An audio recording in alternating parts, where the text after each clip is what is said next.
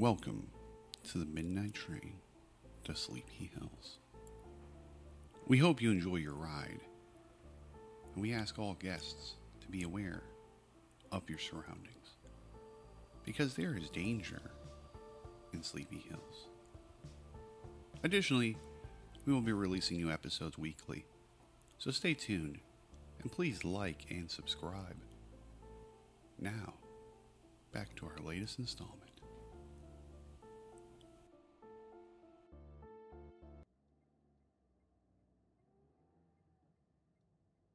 "Yes, it's that way," George said, as he pointed his finger at a nearly empty parking lot.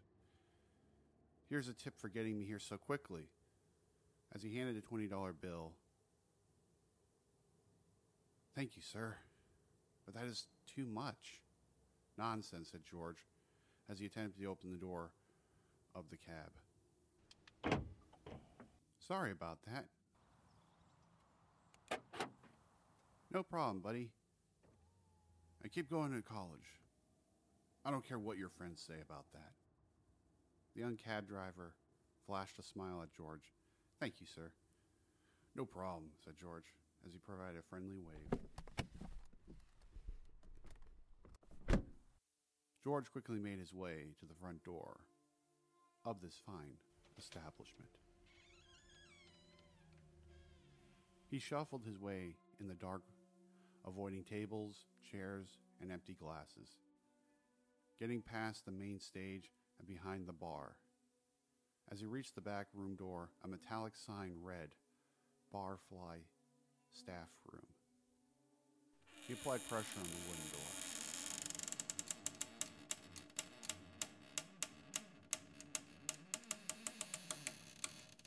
The room was dimly lit.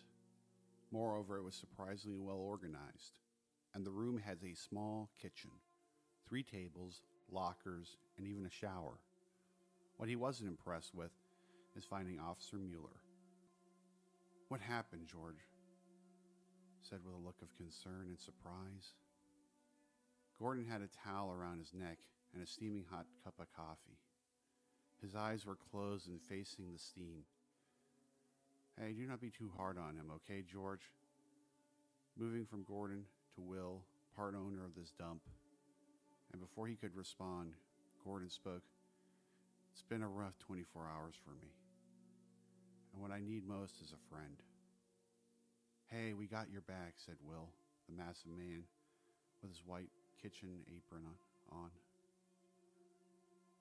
"Isn't that right, George?" as he glared at him. "Of course, I just want to help. I'm just worried about Gordon." Gordon slowly opened his eyes as the steam from his coffee cup showered his face. George could tell that Gordon's eyes were a bit swollen and red. "Well, Will, could I have a cup of your finest coffee? Looks like we're going to have a nice long chat." "Sure thing, but I have my eye on you." George just smiled at Will.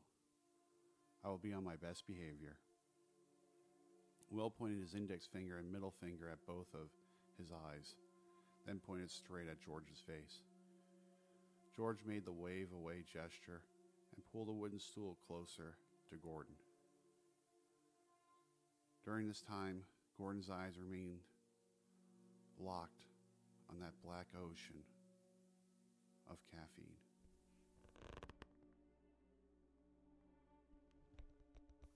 "I just care about you, Gordon. And when I heard you were blackout drunk at the Barfly parking lot, I and Will are concerned about you. I need to ask Will, who was bartending last night? You should have been cut off and a cab called over to pick you up." "It's okay," Gordon said, with a shallow smile, as he finally was looking into the face of a really old friend. "Thank you for coming. I'm only a phone call away. Well, you could ask me, why did I drink that much? It's an easy question to ask. I tried before your bodyguard nearly ripped my head off. Will is awesome, and he even called you.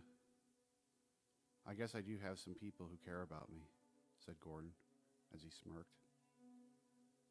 taking a sip of the hot coffee.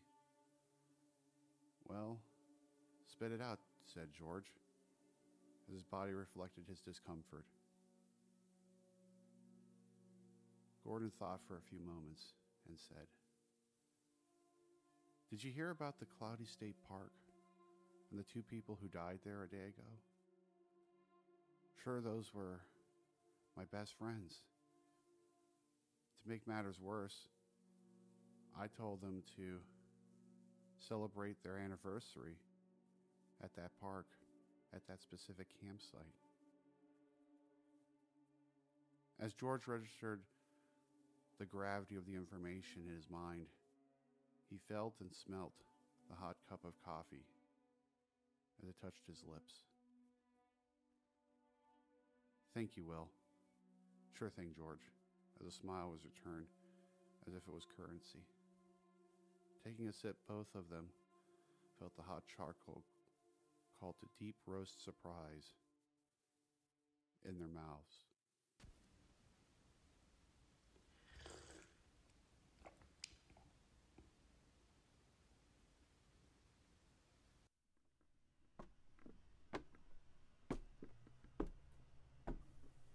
Lucy had scolded George II before rushing down the hill to Sleepy Hill Power Systems.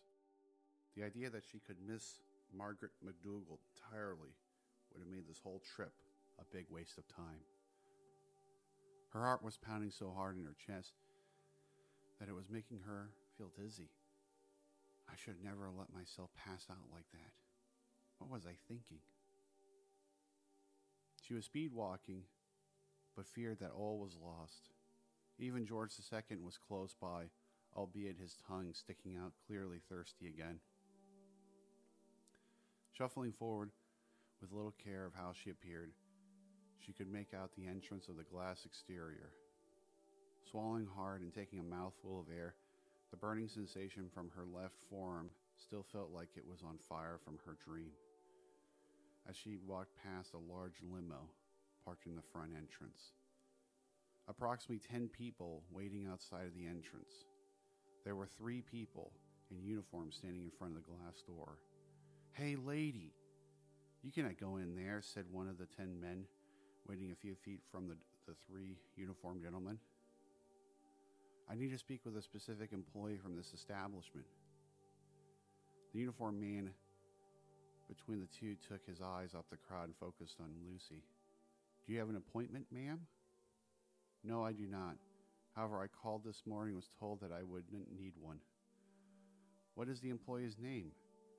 "Margaret McDougall, and I only have a few questions for her." "Let me go inside and see if I can reach her," said the uniformed man.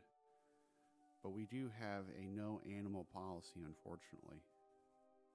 Lucy looked between her legs, and there was George II, staring up at the both of them. I nodded reluctantly at the idea of leaving George II outside by himself. She sighed at that response, "But maybe I can find a bowl inside and put some water in it for your cat.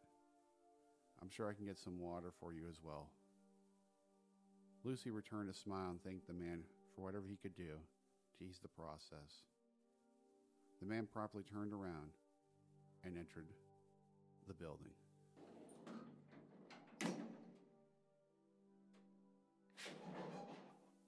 Standing there, disheveled and trying to collect her thoughts, she couldn't help remember what led her to this moment.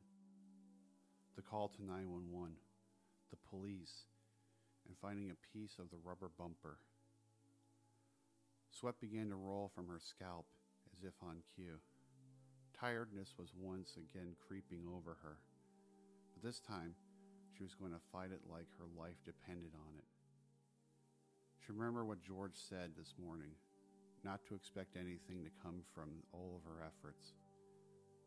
As harsh as that was to hear, she knew it could be true, and keeping her hopes low would mitigate any major setbacks.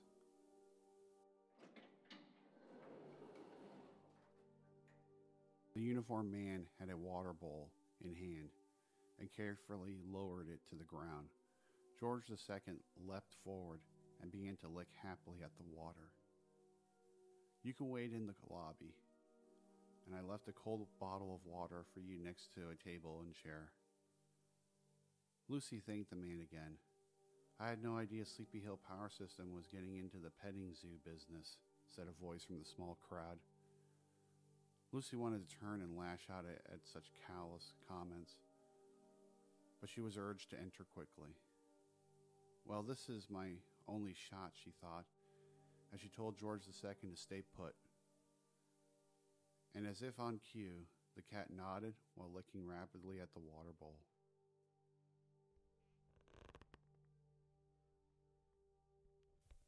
If asked, she would have admitted that she fell into the seat, then carefully sat. Her legs and feet were sore, and taking a cab back home seemed like the only reasonable solution. However, looking to her right, there was a small table and a nice water bottle sitting on it.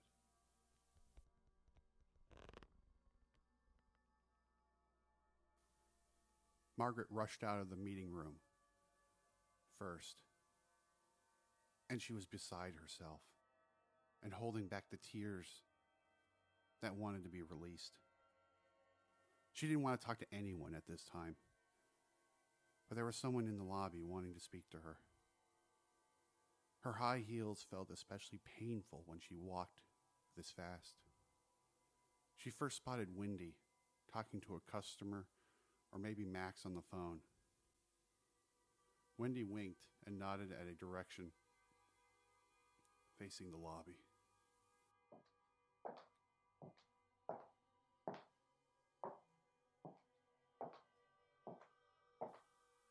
As Margaret cleared the carpet hallway, she could hear someone behind her prop the door open.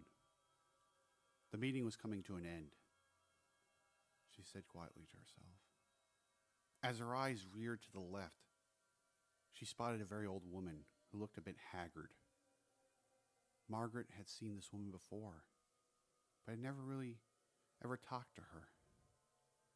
How can I help you? The old woman seemed to be lost in her thoughts as she slowly snapped into focus. Are you Margaret McDougall? The old woman almost seemed scared to even ask the question. Yes, I am. And I will only ask you one more time, how can I help you? I'm extremely busy, and my time is very precious. The older woman nodded and produced a rubber piece that appeared to be partially torn. I found this on the street by my home, and I believe this came from your vehicle. And the night before, there was a hit and run this day. Couldn't get any worse, thought Margaret. She just wanted to scream at the very moment. I didn't come here to harass you, but I'm just looking for the man in the wheelchair. He's a dear friend of mine. Could you please tell me anything that might help me locate him? Margaret's hands rolled up into tight fists as she crossed her arms. I have nothing to say to you. Margaret's mouth tightened as her posture changed to a more defensive position. I'm not attacking you or accusing you. I'm only looking for Billy O'Brien, and I believe his life is in danger, if not dead. You can leave right now, said Margaret, as she turned her back to the old woman. A sense of dread, anger, and fear showered over her. Lucy wanted to say something else, but Miss Dougal stormed off, and what hope she had finally of finding Billy O'Brien faded. A sigh of despair came from Lucy as she saw the back of Miss McDougall disappear in the hallway. Well, this could have gone worse, she thought, as she slowly arose from the chair and headed for the exit. Lucy's world felt so dark and disconnected, and a heavy weight was placed on her heart at this very moment. Feeling lightheaded and a despair that she just could not shake off. The descending crowd behind her remained unknown to her. Everything just seemed to show, just slow down. Mama, you need to get out of the way, said a uniformed man. The mare is leaving and needs a cleared-out pathway. Lucy turned around, and there he was, the smug mare, in a pinstripe suit with that smile that seemed to never leave his face. A larger man with sunglasses seemed to hover around the mare. I hope you decide to vote for me in this upcoming election. I need all the support that I can get.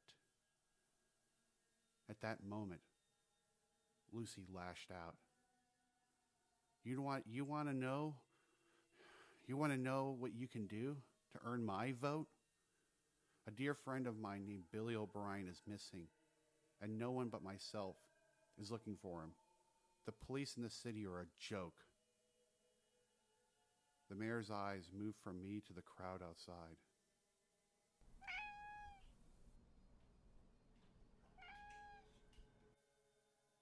The mayor looked down at George II at my side.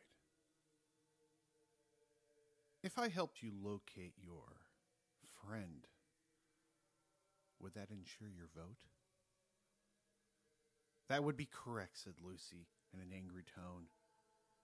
Your wish is my command. And the mayor lifted his hand in front of himself and snapped his finger.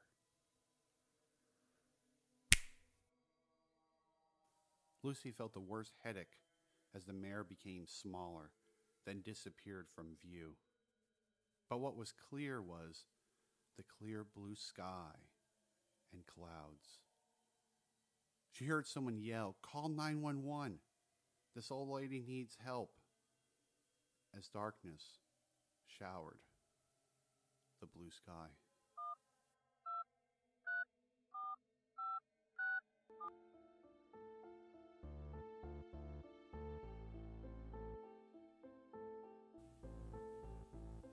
And that concludes our episode for today on the Midnight Train to Sleepy Hills. Please stay tuned next week for our next episode and follow the journey of what occurs in the town of Sleepy Hills. Do you sleep well?